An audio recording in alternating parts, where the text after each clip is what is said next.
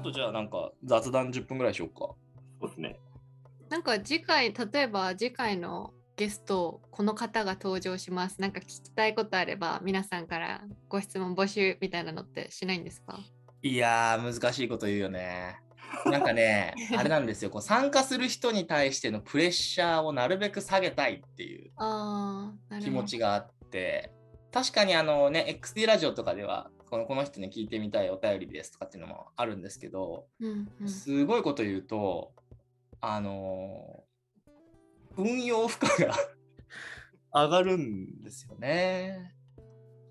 なるほど。悩みが来て悩みをメモしてあこれはこれで聞こうとかっていうことをやるっていうのがちょっと私が辛くて。ああそういうことかはいやってもいいやってもいいと思う。あとはでもその何も悩みが何も質問が来なくな来なかった時に誰かに質問作ってもらったり自分で考えたりするじゃないですか。はいはい。という作業がめんどくさくて。青 なるへそ。もうちょっと楽にやりたいっていう。そうですね。もうちょっと温まってきてからや また考えてもいいかもあそうですね、温まってきたところで僕はやらない気が。いや、本当あれなんですよ、その、ポッドキャストがいいなと思うのも、その、負荷が軽いところなんですよね。うん。動画にしちゃうと見た目を整えたりとか背景考えたりとかもあるし、編集する時の負荷とかもファイルサイズがそもそも重いから、うんうん結構大変だったりするんですけど、音声だけだったら今ね、うんと、私がなんかシャツとパンツの姿だとしても別にできるし、髪の毛整えなくてもできるし、っていう負荷の軽さが実は僕的にはいいなと思っており、そんな感じです。なんでクラブハウスってなんかうんちょっと落ち着いちゃったんですかね、なんか似てるじゃないですかラジオと正直そうだね。急にぶち込んでくるな。クラブハウスが落ち着いたりはいろいろあると思いますけどね。なんか、うーん、ちょっと偏ったんじゃないかとも思ってますけどね。うん火ついた理由はかん簡単というか分かりやすいじゃないですか。やっぱコロナの理由も結構あったと思うんですよ。うんうんそのみんなあんまりこうコミュニケーションする機会がなかったりとか、うんあとは結構その簡単に人を巻き込めたりとか、えっと、しゃなんかこう暇だなって思った時につけてるだけでも、なんか友達が入ってきてコミュニケーションできたりとか、なんかそういうあんまり喋れないとか人に会えないみたいな状況の中で、そのいわゆるセレンディピティじゃないですけど、こうで偶然の出会いみたいなものが結構あって楽しいみたいな。確かに。なんだけど、なんかその、一定それにみんな、なんていうの、ポケモン GO 出てみんなポケモン GO やったけど、一定やったらこんな感じかっつってやめるみたいなうんものもあるし、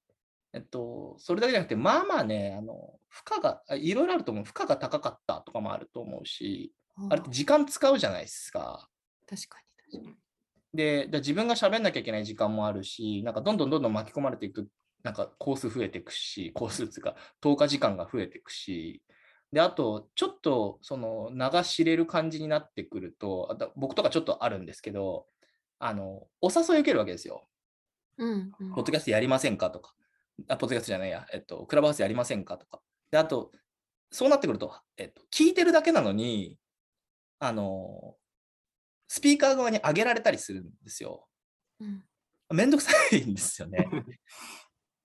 落ち着いて聞きたいのに、なんか、入ってききますかね、藤井さんとか言って、うんいや、ちょっと今、飯食ってっから、みたいな。で、飯食ってっからって言えないわけですよ、その人に。はいピッてオンにして、飯食ってますって切るみたいな。うん そうするとまた抜けにくかったりするし、スピーカー側の負荷はね、実はやや負荷高かったりするかな。で、加えてそのなんかこう、なんだろうな、とコミュニケーションハードルの低い人が、バコバコ人を誘ったりとか、バコバコは勝手に入ってきたりとかうん。するんですよね、ポあのクラブハウスって。はいはい。そうするとね、なんかね、えっと、こいこいつと会話したくないみたいな ものがあったり、結構なんかこう、う。んうんその人たちの仲間だと思われたくないとか、結構多分いろいろネガティブな感情があるはず、スピーカー側には。で、スピーカーが面白くないと今度みんな入ってこないじゃん。確かに。で、今度みんな入ってこないとスピーカーがもうやる理由なくなってくるじゃん。っ確かていうので、結構なんか複合的な理由があるが、まあちょっと多分その、うん、負荷が高かったのかなとは思いますね。もともとあれみたいですよ。その、ポッドキャストも、アメリカとかって車で通勤するとか車で移動するみたいなのが、まあ、こ国土広いから当たり前で、まあ、ラジオとかポッドキャストってアメリカで車通勤する人とかが結構その暇つぶしに聞くみたいなのがうんうんうん。あのあって、日本よりもつまりポッドキャストがハマりやすい状況が多いっていうことなんだけど、その中にポッ、えっと、クラブハウスって出てくると、今度は自分がそのラジオに参加できるみたいな。うんうん。別に運転中でも喋れるじゃないですか。で、一人で運転してたら暇だったり眠くなったりするけど、誰かと喋ってたりとか、いきなり呼ばれてね、ジョインしたりとかも楽しいはずなので、結構なんかそういう状況にマッチしてたみたいなとこあると思うんだけど、そうすると時間もさ、食うっていう印象じゃないじゃん。ちょうど運転中だし、なんか。喋ろっかなみたいな。うんうんでも日本だと普通になんか、ね、なんかこう、友達と長電話するみたいになっちゃうからさ、そうですね。がちょっと高かったりするよね。確かって答えてみました。に。ありがとうございます。すいません、ぶっこんで。あ、びっくりしました。はい、ちゃんと答えてくれる藤井さん、優しいです。あどうもありがとうございます。白高橋さんなんかあります？クラブハウスについてですか？クラブハウスについてあ確かに高橋さんというあラジオ大好き人間から見たクラブハウスは聞きたい、聞きたい。聞きたいわ。うん。単純に別に面白くなかったっていうか、ラジオの方が面白いじゃんって思っちゃいましたよね。ああ、まあそうだよね。もう上位コンテンツをこっちは知ってるぞと思っ確かに、たんで。こんな素人がなんかただダラダラ喋ってるの聞くより、喋りのプロたちいっぱいいるしなとか、うん。あと途中から入って、なんか何の話してんだろうみたいなのをあ考えるのがちょっとまあ、それこそクラブハウスだとちょっとこん文脈がいろいろあったりとか、ハイコンテクストするのを、まあ、普通のラジオだとまあもうちょっと緩くやってくれてるんで、途中から聞いても聞きやすいみたいなのはあるかなと思って、その辺のなんか、まあ単純にちょっと面白く、面白さ足りねえなっていう感想です。なるほどね。いや、まあそうだよね。あの、なんかでもこれ、日本とアメリカのポッドキャスト聞き比べると、あと中国とか台湾でも結構その気があるんだけど、うんファシリがちゃんとしてってみんなが、その、なんかこう、それに慣れてるみたいなのが。あって、日本だとなんかこう、誰が喋るのかみたいな、人数が増えれば増えるほどカオスになってって、うんしょうもない話でなんか同調圧力が働いてつまんなくなってくっていう構造があるなと思ってるんだが、なんかアメリカとでのポッドキャストとか20人とか入ってても、なんかファシリ役がすげえ丁寧に回しつつ、参加する側も僕が発言したいとかって綺麗に言ってくるので、へえ。うまく回ってるっていうのがあって、すごいですね。そう、でもその意味でもやっぱ日本はなんかこう、真面目な話してんのになんかちょっとチャラけたやつが出てくると、同調圧力でそのチャラけた話で盛り上がって一気に面白くなるなくなるみたいなの結構たくさん聞いたなと思っており、なんかね、目的ベースじゃないとか話題が明確じゃない結果そうなるみたいなの結構あるよね。うんそしたらもうどう考えてもつまんないもんね。うんうんだって。ありがとうございました。ありがとうさすがちょっとございますラジオの、はい、ラジオのつって、まあ、あんだけ考えられてるからね、準備されてるしね。まあそうなんですよね。すごいですよね。そっか高橋さん、なんかありますか？他に。最近の話ですか？はい。最近は、なんかそれこそ XD のコンサルは、ちょっとマネージャーが変わったりしてる時期なので、うんうん。その辺の、まあ、新しいマネージャーのもとで、ちょっと緊張感を持ちながらやるみたいのが、いろんな人が今、そういうモードに入ってるんじゃないかなっていうところで、漏れなく私もそういう感じです。えー、XD ってあれなんだ。あの、まあちょっと皆さん知らない人もいると思うんで、大体その XD ってね、いわゆるコンサルのプロジェクトって、まあマネージャーとコンサルが、まああのコンビになるというか、になって、えっと、やっていくんですね。で、マネージャーさんは大体数プロジェクト同時に持ってたり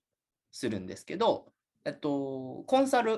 て言われている子たちは、あの、まあ、100%というか、えーもうこのプロジェクトにえーしかやりませんみたいな感じで、あの大体100%でその稼働するというか、働くんですね。うんで、高橋さん、だから今コンサルかな？はい。で、あれなんだ、そのマネージャーってローテーションするようになってんだ、今。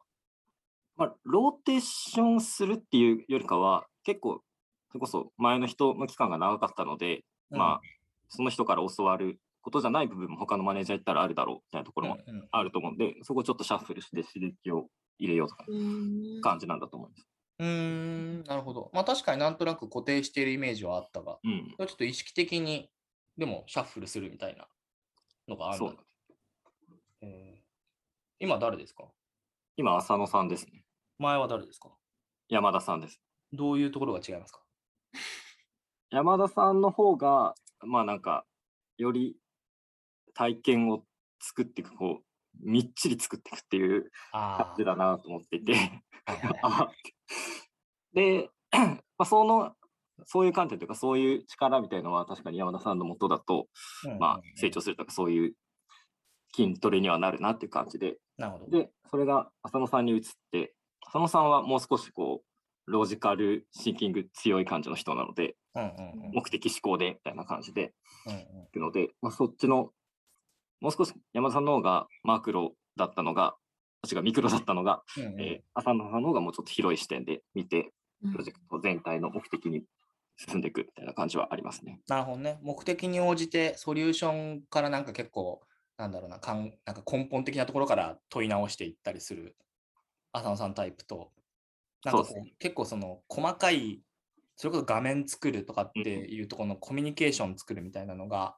えすごい得意な山田さんと、はいで、また変わってくるって感じか。そうですね。うんはあ、面白いですね。はいなるほど。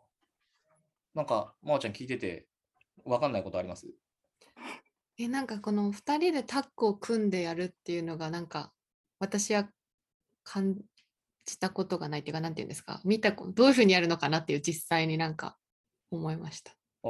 どうでしょどういうふうにやるのかな？はい。えーとまあ、基本はコンサルが、まあ、さっきも言ったように100%なので、まあ、コンサルが推進するっていう感じになって、で、フィードバックをもらうとか、ここまでやってきて、うん今こんなこと考えてるんですけど、この方向でいけてますかね？みたいなのとかなる、ほどなるほど。今こんな画面作ってみたんですけど、これでコンバージョンしますかね？みたいなのとかをマネージャーに聞いて、あ、それじゃダメだねっていう、ダメだねって言われるのが、マネージャーのとのコミュニケーションの場で。ダメだねって言われる場みたいになってるけど。えー、面白い。二ね人三脚でじゃあそのもうすがっつり進めていくって感じなんですね。あ、でもあれだね、その、だからマネージャーの方はむしろ、結構品質をコントロールしながらうん。複数のプロジェクトを同時に見るみたいな感じだから、でまあ、自分で頭、自分の頭で結構冒頭ど、どの辺に勝ち筋があるかなみたいなものはバーって考える時期が大体マネージャーさんはあって、うんあ、うん。この方向でやったらあのゴール達成できそうだなとか、目的達成できそうだなってものは結構序盤に考えたりすることが多く、うんうん。だからそれを一定そのコンサルにも話すんだけど、やっぱりコンサルが自分で考えていく領域が多い方が成長するから、うんコンサルが結構バーって考えながらしあの1日に1回とか2回とか、あのそれはスタイルによるけど、ミーティングがあって、その場までに考えてきたことをマネージャーに渡して、それじゃダメなのか、あ、ここまで OK だから次進もうなのか、うんうんっていうものをどんどんフィードバックしながら精度を高めていく感じ。なので、その作業だとか、えっと、なんだろうね、具体的にそのもの作るとかっていうのは結構コンサルがやるんだけど、それは結構そのどういう方向性でどういう答えを出すべきかとか、えっと、本当に品質が十分かみたいなものをマネージャーが見てるみたいな感じ。うんなるほど。でもコンサルの方って人数が限りがあるから結局分母は決まっちゃうってことですよね。この受け入れられるプロジェクト数は。おっしゃる通りですね。最低何個っていうことです。そう。なんで、コンサルの人数、コンサルっていうのは結局人数によってプロジェクトの本数が決まっていて、うん、で、その、なんていうのかな。たあとは単価を上げるしかない。1日30万だったのを1日50万にする。ってなってくると、お金がもっと儲かるっていう構造になってくるじゃん。うんうん、なので、えっと、本数かける値段っていうのが結構もう決まっちゃってるので、人が、あのー採用できるかとか、ちゃんと品質高い品プロジェクトが実行できるかっていう、あのまあ、実行できる人が育つかとかで、本当にその、あのー稼げる値段がもうフルが決まっちゃううんうんって感じ。まあ、一方で SARS はね、あの当然あのソフトウェアだからさ、何人でも使えるから、そうですよね。まあ、よくスケーラビリティがあるとかっていう言葉が使われたりするけど、スケールする、つまりその規模をどんどん大きくしていくっていうことを考えると、まあ、どう考えてもそのコンサルよりも、えっと、ソフトウェアの方が、まあ、多い。うまくいけば儲かるっうん。ていう感じはあるかなうん。でもね、あのうん、10日時間に対してどちらが儲かるのかみたいな話は結構まあ難しい話ではあるうんよね。その、なんだろう。優秀な人だったら、それこそね、あの、この間も話した小城さんとかだったらさ、なんか小城さんがコンサルに入れば、もっとコンサル1本の値段が上げられるみたいな感じになるわけ。うん。じゃないですか。なのでそ、うんと、その意味では、すごい人がいると、結構その値段を思いっきり釣り上げても成立するとかっていうふうになってくる。うん。し、ソフトウェアの方はソフトウェアの方で結構一人で作りきれるもんじゃなかったりするから、逆にちゃんとチームがうまくできてるかとか、その商品が本当に世の中にマッチしてるかとかで、なんかめっちゃ、なんかこう、なんだろう、高機能なソフトウェア作ったけど、誰も使ってくれなくて売れませんみたいなこともあったりするうん。なんで、なんか100人のエンジニア使ってすげえいいもの作ったと思ったんですけど、世の中にはハマっておらず一切使われませんでしたみたいなことも結構あるから、そうですよね。まあ比較的ギャンブル性は高いっちゃ高い。例えばそのごめんなさい全然私が無知だからいろんな質問しちゃうんですけどコンサルの人でこの人は本当100万え何億プレイヤーだっていう風ななんか位置づけってそれが例えばハマるかハマらないかによってなんて言うんですかこう決まるじゃないですか。うん。その確立するっていうかみんなに認識そういうふうに何億円プレイヤーだって思ってもらうためにはじゃあずーっとそのプロジェクトが大成功大成功大成功ってならないとできないってことなんですか？まあそうだね。えっと、これは結構難しい話で、そのサービスラインナップみたいなものがあるじゃん。はい。つまり、えっと、ユーザビリティを直すプロジェクトなのか、えっと、新しいサービスを作るプロジェクトなのか、あ企業のなんかこうあるべき姿みたいな本当に大きい話を解決するプロジェクトなのか、なるほど、ね。でそれによって、なんていうの、向こうが払ってくれる値段っていうのが変わってくるよね。うんうん。で、ただ、その一番最後に言った企業のなんかあるべきを考えるとか、2030年の、えっと、この企業のあり方を考えるとかになってきちゃうと、えっと、そこって結構会社にとっても重要な話だから、予算はたくさん降りてくるんだけど、うん。常日頃その会社の人たちが考えてるような話だったりもするから、本当にポットポットでというかいきなり入った我々が、なんかみんな、なんかその人たちの企業のあるべきはこれですって言って、みんなが納得してもらえるほどのものを作れるかどうかっていうのは、うん、相当能力がないとできない。よね。そで、それは、うんと、そもそも今3つ目に言ったような難しいプロジェクトを取るの取らないの？とか、うんうん取っちゃったらうちらできんの？みたいな話になるわけ。はいはい。ですね。なので、試して、例えば多分試してみて、あこの人とかのレベルだとできるけど、この人とかのレベルになるとちょっと難しい。とかってなると、じゃあこの、えっと、3番目の一番難しいプロジェクトができるのはこの2人ってなっちゃうと2本までしか売れないってことうんになるって感じ。なるほど。わかる？なんとなく今わかりました。そうなのでまあ やそうだねねそうやっぱりそのソリューション力が高さっきのさ高橋君が言ってたみたいにそれぞれでその得意領域が違ったりするわけだ。あ、そっかそっか。問題解決が得意とかコミュニケーション作るのが得意とか分かれてくると、まあ、そういうものをこう把握しながらじゃあ誰がこのレベルのものを問題を解けるのか。っていうのがまあそのなんていうのかなそのマネジメント側というか管理する側の方で判断されてて、あなるほど。できるねってなったらそれそのプロジェクトを売れてそれは単価が高くなるみたいな感じ。面白い。本当すごいですよね。いろいろななんか分野でそれぞれを考えてやっていかなきゃいけないってそうね、だから保険とか家とか買ったことないのに、保険とか家を売るプロジェクトに入ったりするわけだから、うん、そうですよね。結構高橋君、あれですよね、そういう意味ではキャッチアップ大変ですよね。そうですね。本当にわけわかんない 2B のやつとか本当に意味わかんないですからね。ああね、それこそなんかこう、僕がやったことあるやつだと、こう生産機械、車を作るための機械っていうのが存在するが、それの部品を買う人みたいな。え？っていう。わからない。そういう時って勉強ってどういうふうにするんですか？どういうふうにするんですか？まあその実際に今買ってる人に話を聞いて、まあ、どういうふうなところで困ってるのか、何に役立ってるのかみたいなところを、まあ、本当に話聞きに行くみたいなのはありますよね。で、まあ、それにプラス普通に勉強するっていうのはある。うん。すごいですね、本当。そう、なんかやっぱその自分がさ、やれるものだったら結構楽なんだけど、つまり例えばじゃあ、まあ、変な話、車買えばいいんだったら実現は可能じゃないですか。はい。なんだけど、うんと、昨日もなんかこちらたちとその話してたけど、じゃあ、妊婦さんとかうんうん。になるともう、もう物理的に僕らできないわけですよ。うんうん、男性なんで。女性でもいきなり妊婦って言われたらさ、経験なかったら、うんじゃあとりあえず妊婦になろうとはならないし、うん、難しいですよね。そう、だからそこ、そういうシーンであればあるほど、やっぱり理解をするのがかなり難しいから、うんと、なるべく横でやるというか、それこそあの、これもすみません、昨日も話したんですけど、あの、人え文化人類学っていう学問の中で、その、どこかの民族を理解しようとかしたときに、参与観察っていうやり方があるのね。はい。で、参与観察っていうのは参加し、参加するみたいな意味合い。うんうん、そのそこのグループに参加しながら観察するっていうやり方があって、例えばじゃあアフリカのなんかどっかの民族のことを理解しようと思ったときに、そこに2年間とか、その部族と一緒に暮らしたりするのね。潜入捜査みたいですね。そうさんじゃねえけど、そうだね。うん そう確かに。まあでもまあそう、潜入捜査みたいな感じで、あちゃんと言うよ、研究目的で来てるよって言うけど、ああ。